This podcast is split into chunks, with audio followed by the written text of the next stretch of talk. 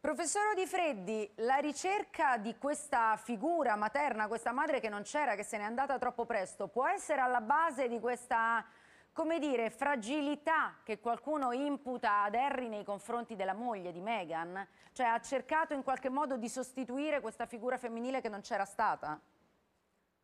Ma eh, chi lo sa, eh, certamente i rapporti tra Harry e sua madre eh, spesso sono, sono patologici. Eh, recentemente ho sentito appunto una dichiarazione eh, che lui aveva fatto, non so se ci sia nel libro, ma sicuramente c'è nelle interviste, eh, che per far rivivere la memoria e le memorie di sua madre, addirittura si è fatto dare gli stessi profumi e se le messi sulle parti intime, ma eh, questi, qui credo che siano cose da psicanalisi naturalmente, evidentemente è un ragazzo turbato che, che, è, che, che è, pieno di turbe nel senso letterale e, e che non ha superato il trauma della, della perdita della madre.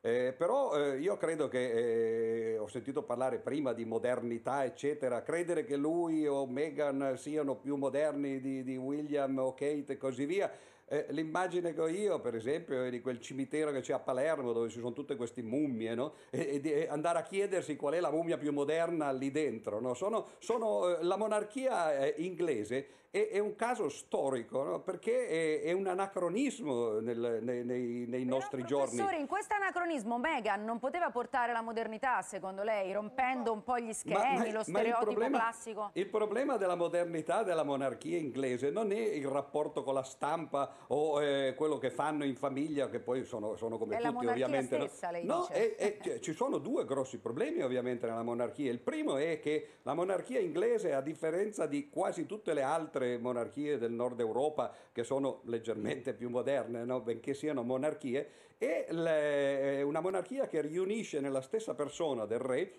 il, il capo, diciamo così, dello Stato e il capo della Chiesa siamo ai livelli dell'Iran, cioè in cui il presidente no, è per l'appunto un ayatollah, no? quindi sì. c'è l'aspetto religioso e politico che, che, è mischiato insieme e questo per, per, una nazione moderna è una cosa inconcepibile. E poi soprattutto c'è una cosa che nessuno dice perché siamo distratti da tutti questi pettegolezzi appunto eh, sulle vite personali ed è il fatto che il potere del re è un potere enorme perché eh, tutti dicono è una figura semplicemente simbolica, rappresenta la nazione, eccetera. Niente affatto, perché quando serve, per esempio nel 1975 la reg- Santa Regina Elisabetta II ha addirittura dissolto il Parlamento eh, australiano, ha fatto un colpo di Stato praticamente tramite il governatore, perché c'era un governo Quindi... di sinistra che stava prendendo appunto delle misure di sinistra e questi hanno fatto come si fa appunto nei, nei paesi totalitari, dissolto il governo, dissolto... Eh, certo, certo. Lei dice professore tutto il potere che la monarchia può avere perché siamo un po' così obnubilati certo, dai fumi di, di, tutti i pettegolezzi, le vite Distratti private. a bella posta.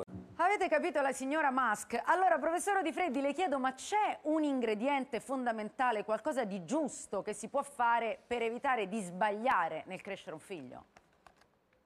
Ah, non lo chieda a me, io non credo di avere figli, nel senso che gli uomini non sono mai sicuri, no? però eh, non lo saprei. Non però lo se posso, se posso dire, visto che in realtà è più il mio campo, no? eh, in realtà il personaggio di Musk è molto più interessante di Harry o di tutti eh, i reali di cui abbiamo parlato questa sera. Siamo passati, se posso così dire, dalle stalle alle stelle, anche in un senso quasi letterale, perlomeno ai pianeti. No? Eh, però però Musk, è, è esattamente come Harry, è un personaggio che dal punto di vista psicologico ha dei grossi problemi. È stato il primo uomo due o tre anni fa a guadagnare più di 200 eh, miliardi di dollari ed è stato il primo uomo lo scorso anno a perdere 200 miliardi di dollari. È una persona estremamente impulsiva e io prevedo, per quello che può valere naturalmente, che si schianterà perché è uno che prende grossi rischi e, e, come fanno tutti quelli che rischiano molto, prima o poi si, si, si sfracellano.